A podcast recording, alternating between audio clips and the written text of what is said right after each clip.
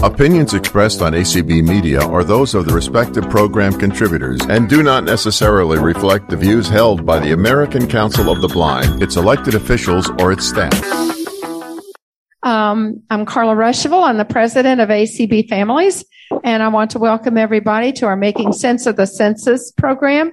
Just a reminder that if you are interested in uh, learning more about ACB Families, or if you are interested in becoming part of ACB families or renewing your membership, our dues are only $8 a year and we'd love to have you. The phone number where you can call to find more information is 502 897 1472. And um, if you've been to our sessions earlier in the week, you know the rest of the spiel, so we're going to skip it. Our uh, presenter this afternoon is Kevin Carmen.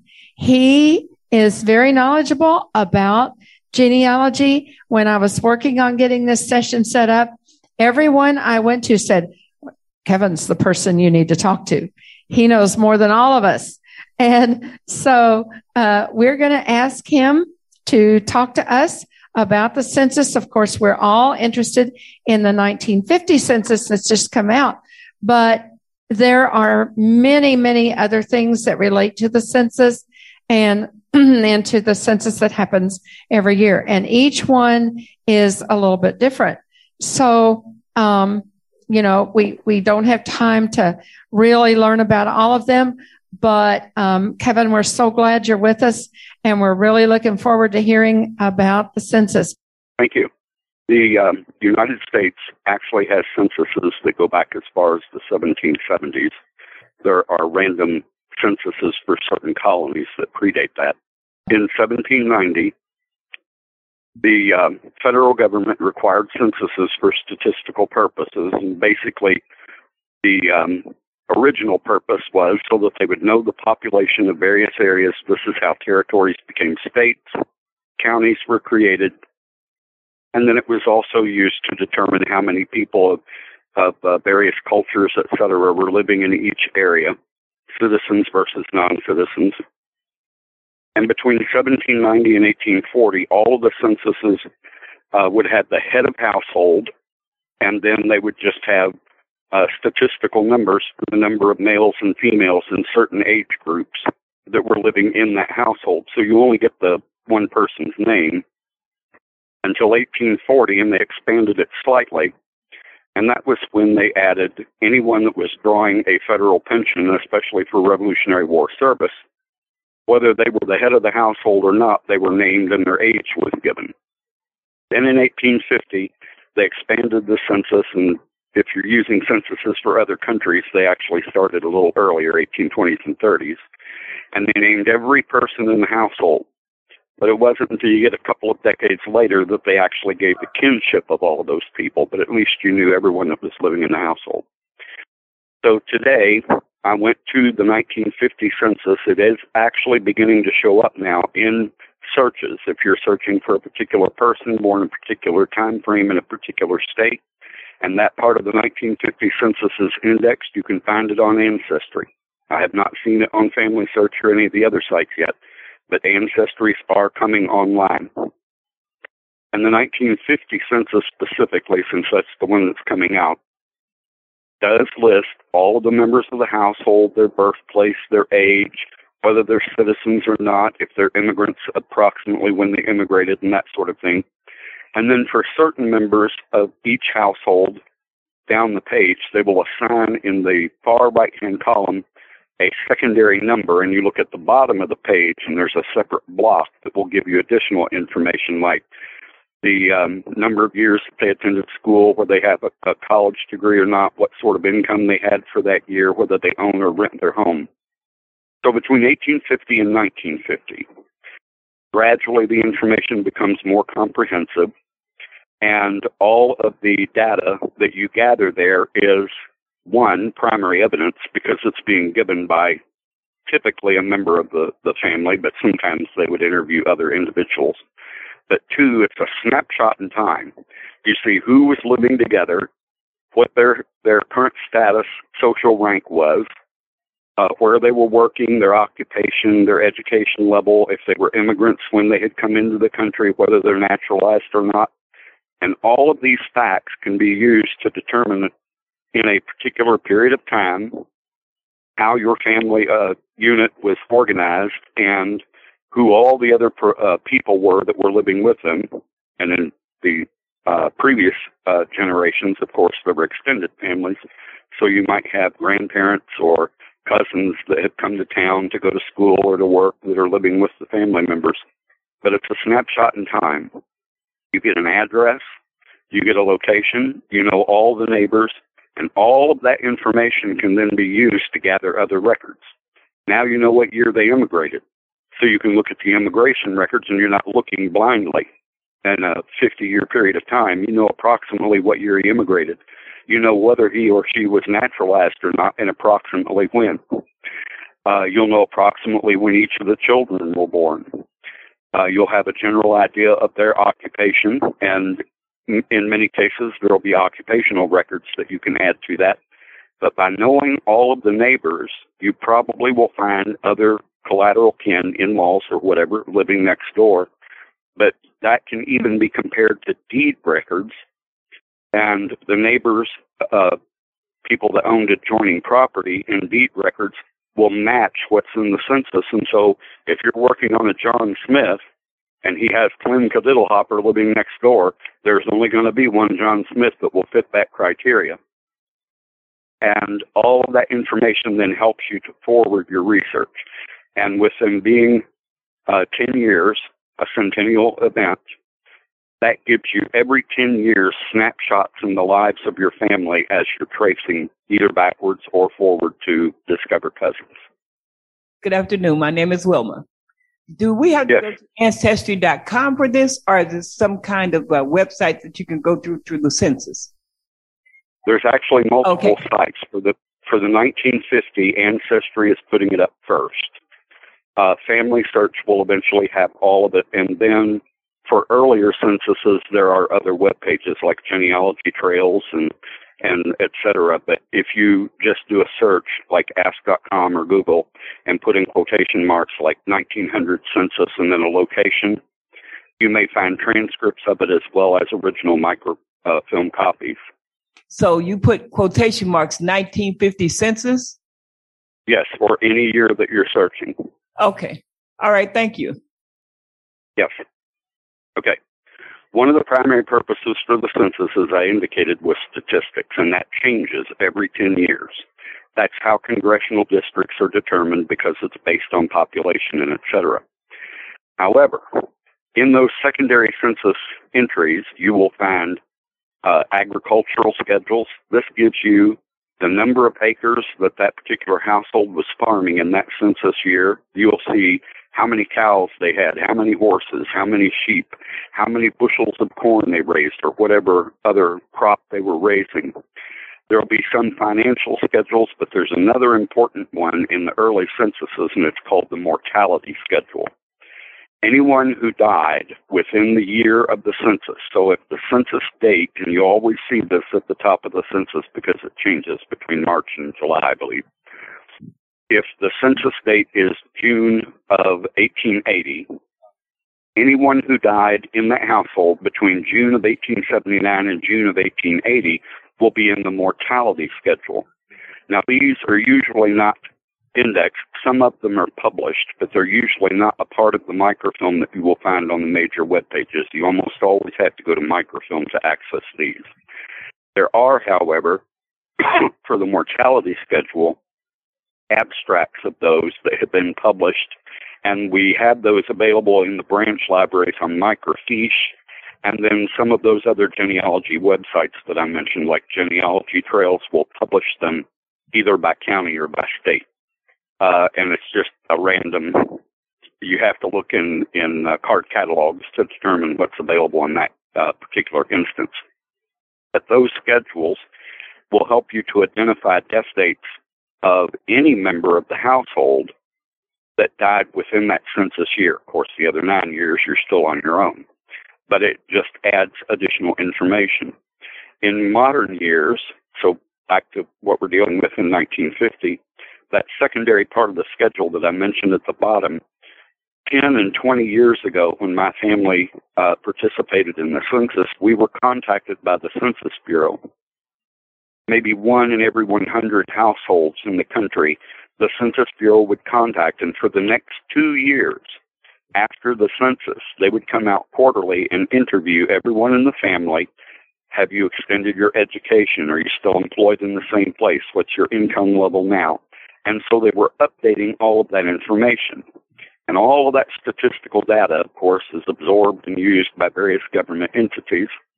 But again, if you can access some of those secondary schedules, and they're a little harder to find, as I indicated, but if you can access those, you get even more information.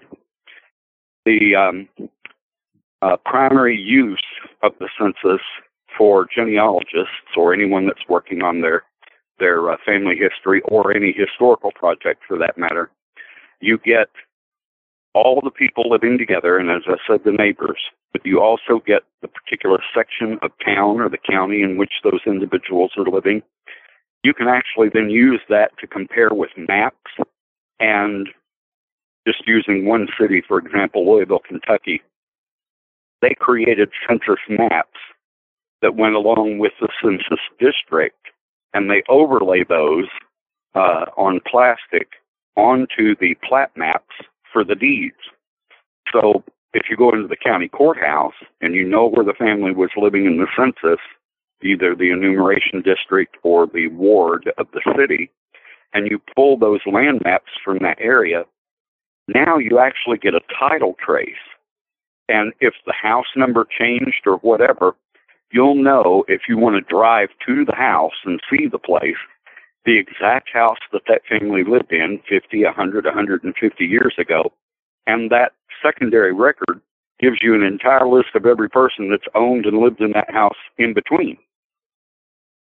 So the census is kind of like your compass. You use that record as a 10 year marker, snapshot in time again, as I said before, to pinpoint who in the family was living in what area, who was related to whom, who did they interact with, and who were they living around.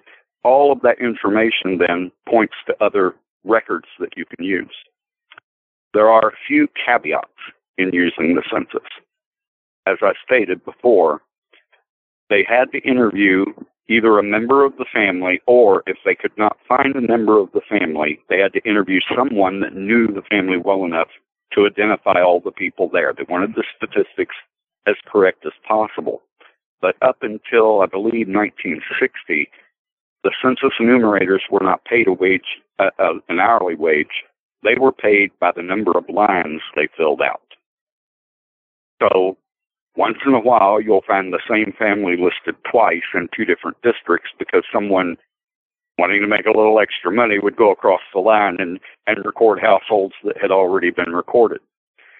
They did go door to door so that is a secondary reference that the names of the people up and down the page should be chronological house numbers and going around city blocks so you can get the, the names of all the people that were living in that block at that time.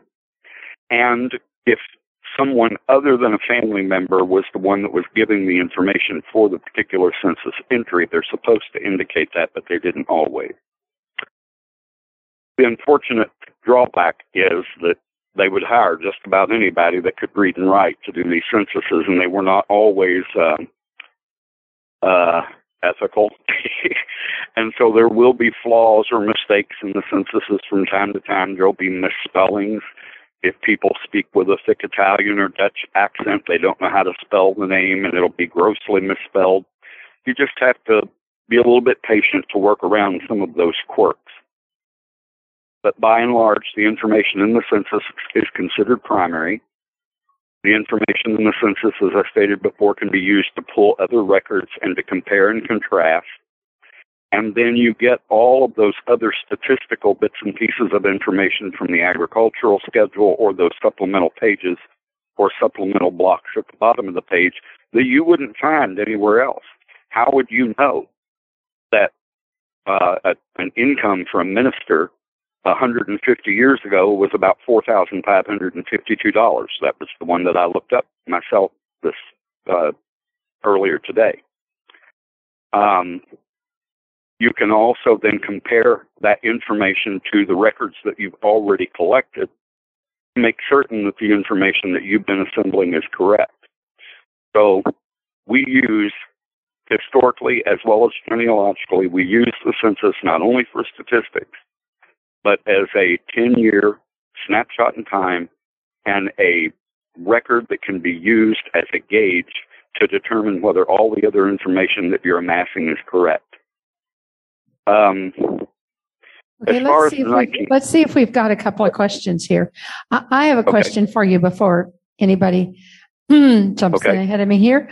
Um, if if you said the census is considered a primary source, does that include the indexes of the census? Um, you know that you can find for us if we can't read the um, the original record that's handwritten, but we're getting information, say on Ancestry or Family Search or MyHeritage that is indexed, and maybe there's an error.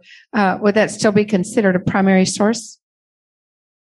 Uh, yes, if you were trying to use it for, say, DAR, SAR application, and, and et cetera, and you can't actually view the, the census itself, the index mm-hmm. entry should be acceptable um, the genealogist that's reviewing such an application is going to be reviewing the material, uh, especially when you've got those caveats like um, uh, in one particular instance, I was correcting a census. You can edit on Ancestry and Family Search when someone has indexed something wrong. It's written sloppy and they couldn't read the name. They had one of my aunts named Hermit, H I R M O T.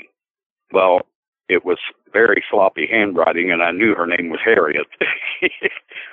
and so I went in and corrected it, and then you can highlight it. Once I've corrected it, the index entry will give you both. Oh, okay. The original All right. as well as the corrected. So then it becomes primary, definitely. Okay. Okay, so for the earlier censuses, I've kind of covered the 1950 pretty, pretty thoroughly. For the earlier censuses, You'll also find there's columns that give you the number of children, the number of other people that are living in the household, and then you get actually ethnic groups.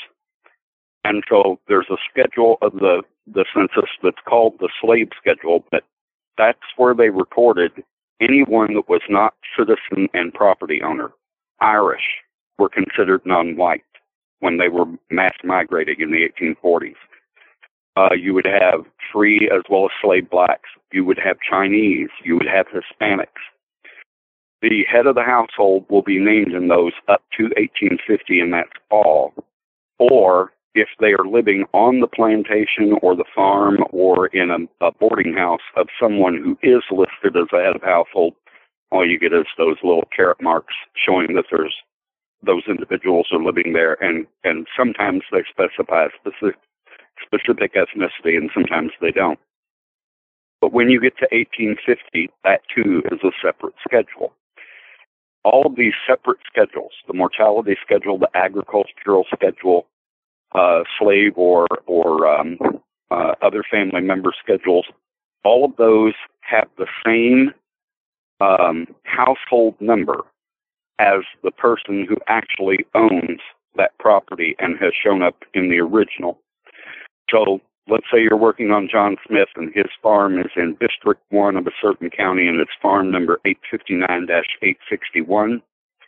You'll look on all of those other schedules in the same district for 859-861 and that's where you'll find that farm's records, that group of other individuals that are living on the farm or working on the farm.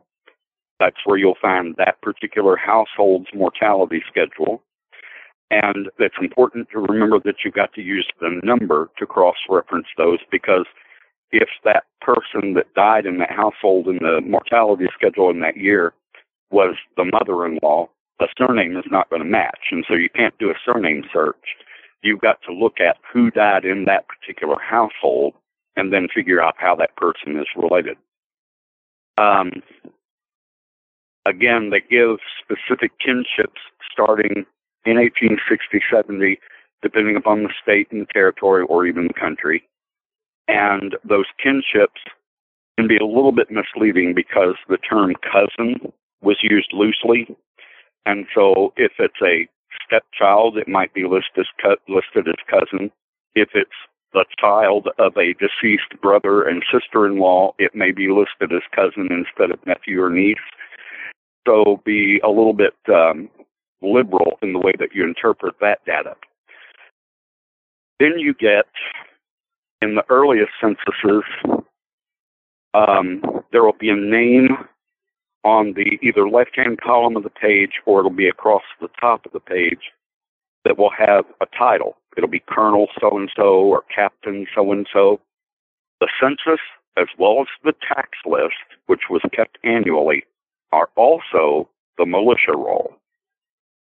This is how you can determine my ancestor fought in the Revolutionary War, the War of 1812, the Civil War, etc.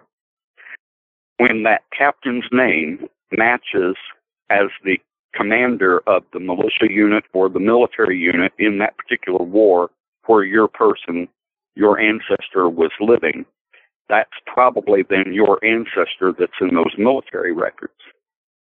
Um, so as you can see, the census is a catch-all. It, it's a, as I said before, a compass where you, once you glean the information from that, and if you really pay attention to everything that's on there and record it properly, you can then compare that to military records, deed records, probate records, marriage records, births and deaths. And all of those records should match the naming pattern that you see in those censuses. And with them being every 10 years, from 1850 forward, where they name every person in the, in the family, basically for the last 200 years, you can identify each and every one of the individuals in the family from the other records in compare and contrast. And so if you've got multiple families living in a community, the husband and wife have the same given names, the children that are living together in a specific census are the ones that go to, together in one particular family group. Um, as far as the 1950 census is concerned, I think it's probably going to take about another six months before they completely uh, index, double check, and pull all of the images forward. And so it still may be a little while before all of those are available. But like I said, I've started finding them in just general searches. I was not looking for it specifically, but it shows up. So they are beginning to come online. And as I also said, there will be corrections to indexes, indexing. So if you don't find them the first time around, drag in a little bit later because people that do find them will make corrections. They can edit like I did. And that will make all of the information then eventually appear that is missing. Um, we have boatloads of volunteers that are indexing this across the country. And thank heavens we do, otherwise it would take a long time for it to be done. But unfortunately, not everyone can read all of the old handwriting. Um, I think I've pretty much covered everything for the 1950 census and the census in general. I guess, do we have any okay. questions? Do we yeah. have any, do we have any questions in the room or on Zoom? Yeah. Yes. Okay. This is Adam. And I okay. actually have two questions, although I think they can have short answers. The first is with the onset of the Civil War in 1860 and the aftermath in 1870, uh, do you know of any problems of people being willing to cooperate in providing the information for the census? And then secondly, for the 1950, is a lot of that being done with computers and that sort of thing, which helps to speed up the processing? Uh, the last question first. Yes, they are using computers to do part of the indexing and part of the verification. And I don't know whether Ancestry is doing it or not, but on Family Search, when you do a search and you get ready to link that document to an individual, they have a, a place there where they tell you that it's being indexed by a computer and to click on this if there's a problem. So if it's misspelled, that way they can work out the quirks. As far as the census between 1860 and 1870, yeah, there are some caveats. Uh, the vast majority of the people, at least in my experience, and I've been doing this now for 48 years, I find very few people that refused to be a part of the census or lied about the information. Um, there were in certain states, both in the north and the south, for opposite reasons, uh, people who falsified some information. Um, well, I'll give you one example. I have a cousin who, um, in 1906, vanished from records. And I could not figure out where in the world she went. Well, she had um, multiracial children. And she had moved from southern Kentucky to Indiana, and she had gone from white to black. She was dark complected because she was black Irish, black hair, and very dark complected, like most of the people in my family. And she had married a black man in Indiana, and they'd already had three or four children. And so, literally, for the rest of her life, she lied about who she was to hide the fact that it was an interracial marriage. So there were cases of that, but generally speaking, because the census was always collected up to the last two face to face, it was very hard to pass and, and to uh, falsify information to any degree. Um, but no, between the 1860, 1850, 60, and 70 census, the information, at least in the families that I've worked on in my own, as well as um, uh, contracts, is pretty consistent. I don't see uh, major conflict. So you can basically count on the information being correct. Okay. Do we have another? Do we have any questions on the Zoom? Roberta, absolutely fascinating. Um, I am curious about um, when you say you do a search um, you know, for those of us who are blind, we use um, software, you know, that translates text into speech. And I'm right. Am I guessing correctly? Most of the information that will come up is documents that are handwritten that are basically uh, a more modern version of microfiche. Okay. Um, Roberta, I have tried, I've, I've do some um, things in genealogy on my computer. I do most of what I do on my iPhone. Uh, I'm sure if I had an Android, I could uh, apply some of the same things.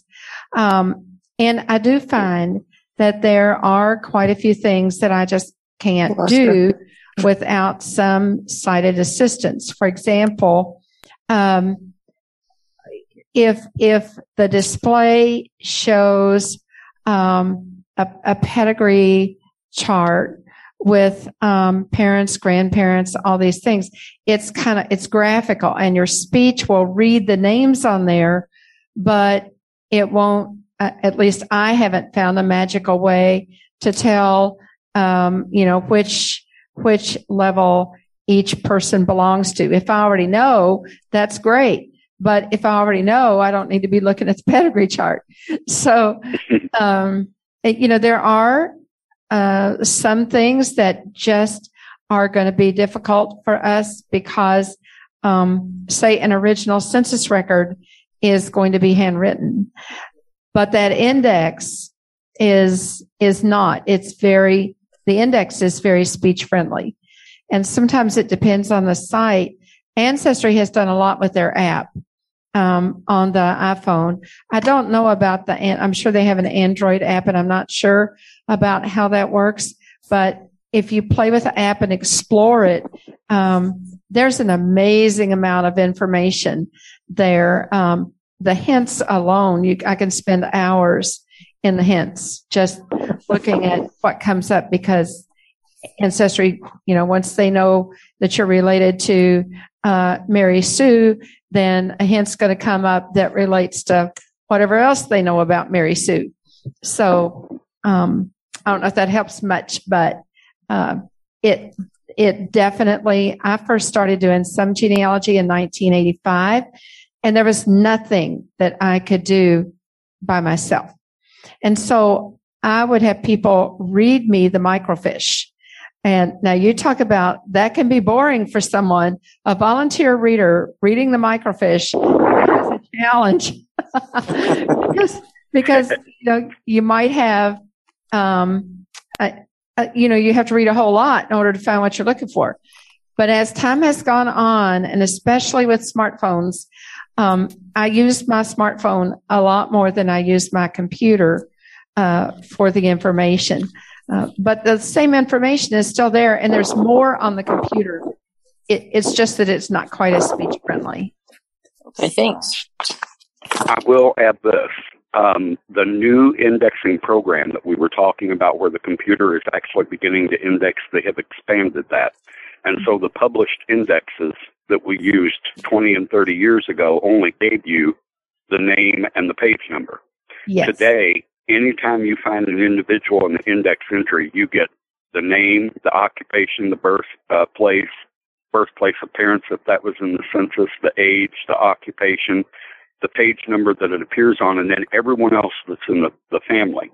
And so by indexing comprehensively, then it translates to Braille very quickly and you hmm. you do get to see basically what's in that entire family group, but you don't get to see all the supplementary data that you you'd have to have someone that's sighted to to assist with. And I'll also say that if you're going to try to get assistance, I would go specifically to a genealogy library or genealogy department of a library or to one of the family history centers uh, attached to the LDS churches because those people are trained in genealogy and they're volunteers usually, but that's their forte. And so they're not just a general librarian. That's a great idea. Thank you. Yes. And you'll, you can search that online and find where they are in your area. Are there questions in the room? This is Carla Hayes of McMurray, Pennsylvania. And I'm wondering, um, especially when you get around to the turn of the century, um, how the census reflected and handled emigration and immigration. Well, as I said, they do put on there the date of immigration. They put the birthplace, and then once they add the birthplace appearance, you can actually see if they moved around more than once before they settled uh, you get the estimated year of immigration and whether or not they are naturalized and the approximate year that that occurred, which then, as I stated, helps you to find those records. I would say, as a general rule, because I think if I remember correctly, we, we went through six changes in immigration law between uh, War of 1812 and World War II. And in each of those changes, it was basically statistical changes to prevent one, cities becoming inundated, but the countryside is not, or two, um, they wanted to know where the bulk of the people were coming from so that they had some general idea. If you have a, a bunch of Welsh coming in, you know you probably have miners. If you have a bunch of Irish coming in, you probably have farmers. If they're Italian, well, they were tradesmen across the board. And so all of those statistics were important to, to the government for various reasons. Um, I, I think having several late immigrant ancestors myself and having done many contracts uh, for late immigrants, I think the censuses are very comprehensive and you won't find many people being missed other than certain groups in certain periods of time would um, choose not to be listed. Sort of the same concept that you hear today in, in certain dialogues or conversations about they're afraid of the police because of what the police were like back home. Um, they were afraid of the government because of what the government was like back home. And so you will find with certain groups in certain areas at certain times, they maybe didn't all get counted as as uh, thoroughly as we would have liked, but generally speaking, it's very comprehensive and very thorough. She said, "What about, what name, about changes? name changes?" Name changes. Yeah, as they came in, oh, like boy. through, uh, you know, Ellis Island and things like that. Well, the Ellis Island name change thing I've heard recently on uh, Story TV and KET. They're calling it a myth and saying it never happened. Well, it did happen, but it's not as frequent as you expect. the vast majority of name changes took place because of world events, and they usually took place after they were here for a while. Um, Germans here in Louisville, Kentucky, during World War One, anglicized their names in bulk. My Zimmermans immediately became carpenters because that was the English equivalent of that word. Uh, Rosenbaums would drop either the the bomb and become rose, or they would drop the rosen and become bombs. Uh, and that was just because they didn't want to be associated with Germany anymore during World War One when it was unpopular. Um, I, I think you will find that 90% of the time, the name that they gave is what is written. It may be grossly bastardized because they couldn't understand the accent and, and didn't know how to spell in that particular language. Uh, but the vast majority of the people that changed their names did so willingly after they got here. Okay. Any questions in Zoom? Carla, this is Michael Byington, and I do have one. Well, hello, Michael Byington. In a couple of past jobs I had, I had uh, offices located in buildings that were on a uh, over 100 year old mental hospital grounds. And there was a cemetery on that hospital grounds. And I was uh, peripherally involved in raising money and awareness to at least get markers for the graves in that cer- uh, cemetery because there were like a couple of hundred graves there and only about 14 of them even had markers. Uh, we were able to find some records of names of those people. Most of them at least had first and last name and dates of death, but the records were very sketchy. And the uh, dates of death that were were uh, all the way from the uh, late 1860s to the early 1970s.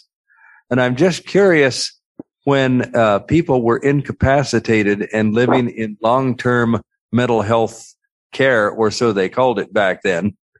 And there was, it was a pretty dreadful existence. Um, when the census came around, who was responsible for including those folks in the census and did they do it? They did it very thoroughly, believe it or not. And it was the caretaker, the nun, the priest, whomever was in charge of that particular institution. And they are cate- categorized in some censuses just when they got to that door in, independently, and then in others, it's separated and it's a separate enumeration district all unto itself. So, just to give you the one that I'm most familiar with, Kentucky. Central State and Eastern State Hospital. They recorded every one of those people. And the ones that I knew or have traced that were in those records, they are about 85% accurate. The age may be off a little bit. They may not know the birthplace of the parents and they'll put unknown or they'll put the wrong place. Uh, but the, the vast majority of those are compiled from the records, just like if you get a death certificate for an individual that died in, under those circumstances. Um, after vital statistics were being kept, you'll see the name of the informant, and because it wasn't a relative, some of the information will be missing. The other part of that is they needed to know, just as they do today, how many children were in orphanages versus the number of children that were actually being raised in a home, whether it was one parent, both parents, grandparents, or whatever. They needed to know how many people were incapacitated and uh, institutionalized for various reasons, whether it was health or mental health or whatever.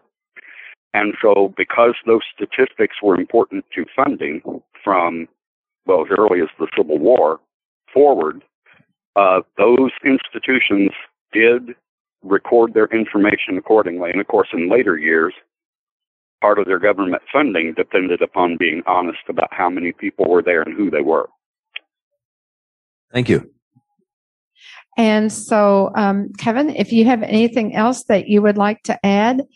We've had several questions about immigration, and so that makes me think a lot of people have late immigrants, which means you're probably going to have overlaps in, in use of records in other countries. Australia and Canada have comparable censuses to Great Britain, and all of their censuses begin much earlier than ours but as early as 1821, their censuses are always in the one year rather than the zero year. In 1821, they started listing all the names of individuals in the households in certain countries, and by 1851, they were all con- consistent. Then there's European censuses, and unfortunately, a lot of those did not survive World War One and World War Two. But those censuses are also available, and they also, between 1841 and 51, begin to record everyone in the in the household. You get earlier censuses that aren't very helpful, uh, but at least it tells you where a person was living, how many people were in their household, and, and what amount of land they owned, if any, or whether they were leasing in their trade. That sometimes go back as, as early as the 16th century, but they're they're random. Um, there were also uh, in the United States. I'm trying to think if I can remember how many. I think there's 16 states that kept state censuses, and they did those in the five year. New York is one of them, and you'll find those on Ancestry and Family Search in droves if you're working on New York families. 1905, 1915, 1925. Iowa and Nebraska kept them in later years. Kansas, I think, started in 1855. So do pay attention when you're working on censuses if they say, say state census. Do pay attention to those because now you've got every five years the statistical information that the federal census only gives you on the 10 year. And then also when you're dealing with a family that moved into a pioneer area, Utah, uh, the Mormon Church keeps their own censuses. Uh, they don't do them on a regular basis anymore, but I think they used to do them every five years. Also, um, when Kentucky was to become a state, they expanded the tax list to do a census count and they started listing the number of children between the ages of 6 and 16 so that they knew how many people were living in Kentucky and that would that was the number needed to leave Virginia and become a state. Uh, Indiana did one. So there's random other censuses besides the ones that we know of and hear about most frequently, the federal census, that can also be every bit as helpful, and sometimes they give you even more information. Uh, part of my family left Kentucky and went to Kansas for 20 years and then came home. And the state census in the five year gives me more information than the federal census did in the 10 year, and it's more accurate. Okay. All right. I think that's it. Any other questions? Is there one thing that you suggest over the other? Which one has the most information? Ancestry, Family Search? Is anyone, would you suggest one is better than the other or they're all about the same? That's a good question. Well, it's, yeah, it's not that they're all about the same. In some degrees, they're duplicative. Maybe 50% of what you find on one, you'll find on the other. Uh, 25% of what you find on Ancestry is indexed and it's not on Family Search, and then vice versa. But then there's that other very small percentage that is not duplicated across the board. Um, on Ancestry, you can access newspapers.com index, but on Family Search, you more frequently get genealogy bank obituaries. And so I go back and forth and use both. The other advantage is because they have their own volunteers doing their indexing, I'm looking for something on Ancestry and I'm pulling my hair out because I know I'm working on Florimont Desiree Deloyle from Belgium.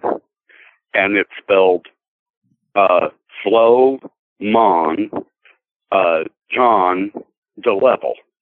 And I can't find it. But when I go to Family Search, because they've got so many Dutch members of the church that are indexing, they've got it spelled right. And then I was looking for a census on uh, uh, family search, and the man's name was Gross, and I couldn't find it and couldn't find it. I went to Ancestry and found it. When I went back to Family Search, they had indexed it as Grass.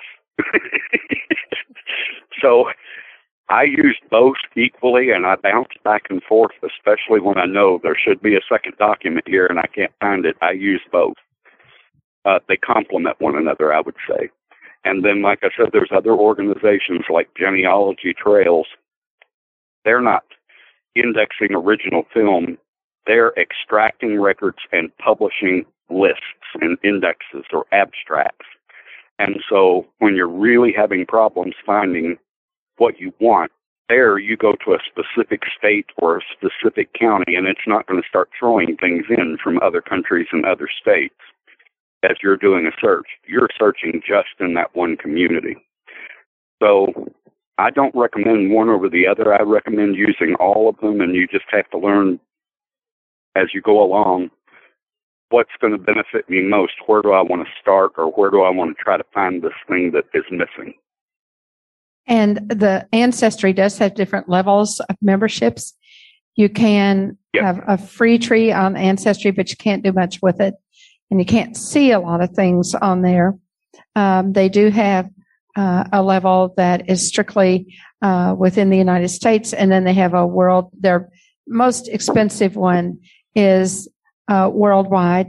Uh, I think family isn't Family Search free for anybody to use. Yes, Kevin? the only thing yeah. that you cannot do on Family Search free, some British records and some random others are labeled as restricted. And when you try to open the original document, it will say you need to go to the Family History Center to use it. And that's because when the church microfilmed those records, England put a restriction on printing or viewing the original documents because telling those is how they fund their restoration and, and upkeep.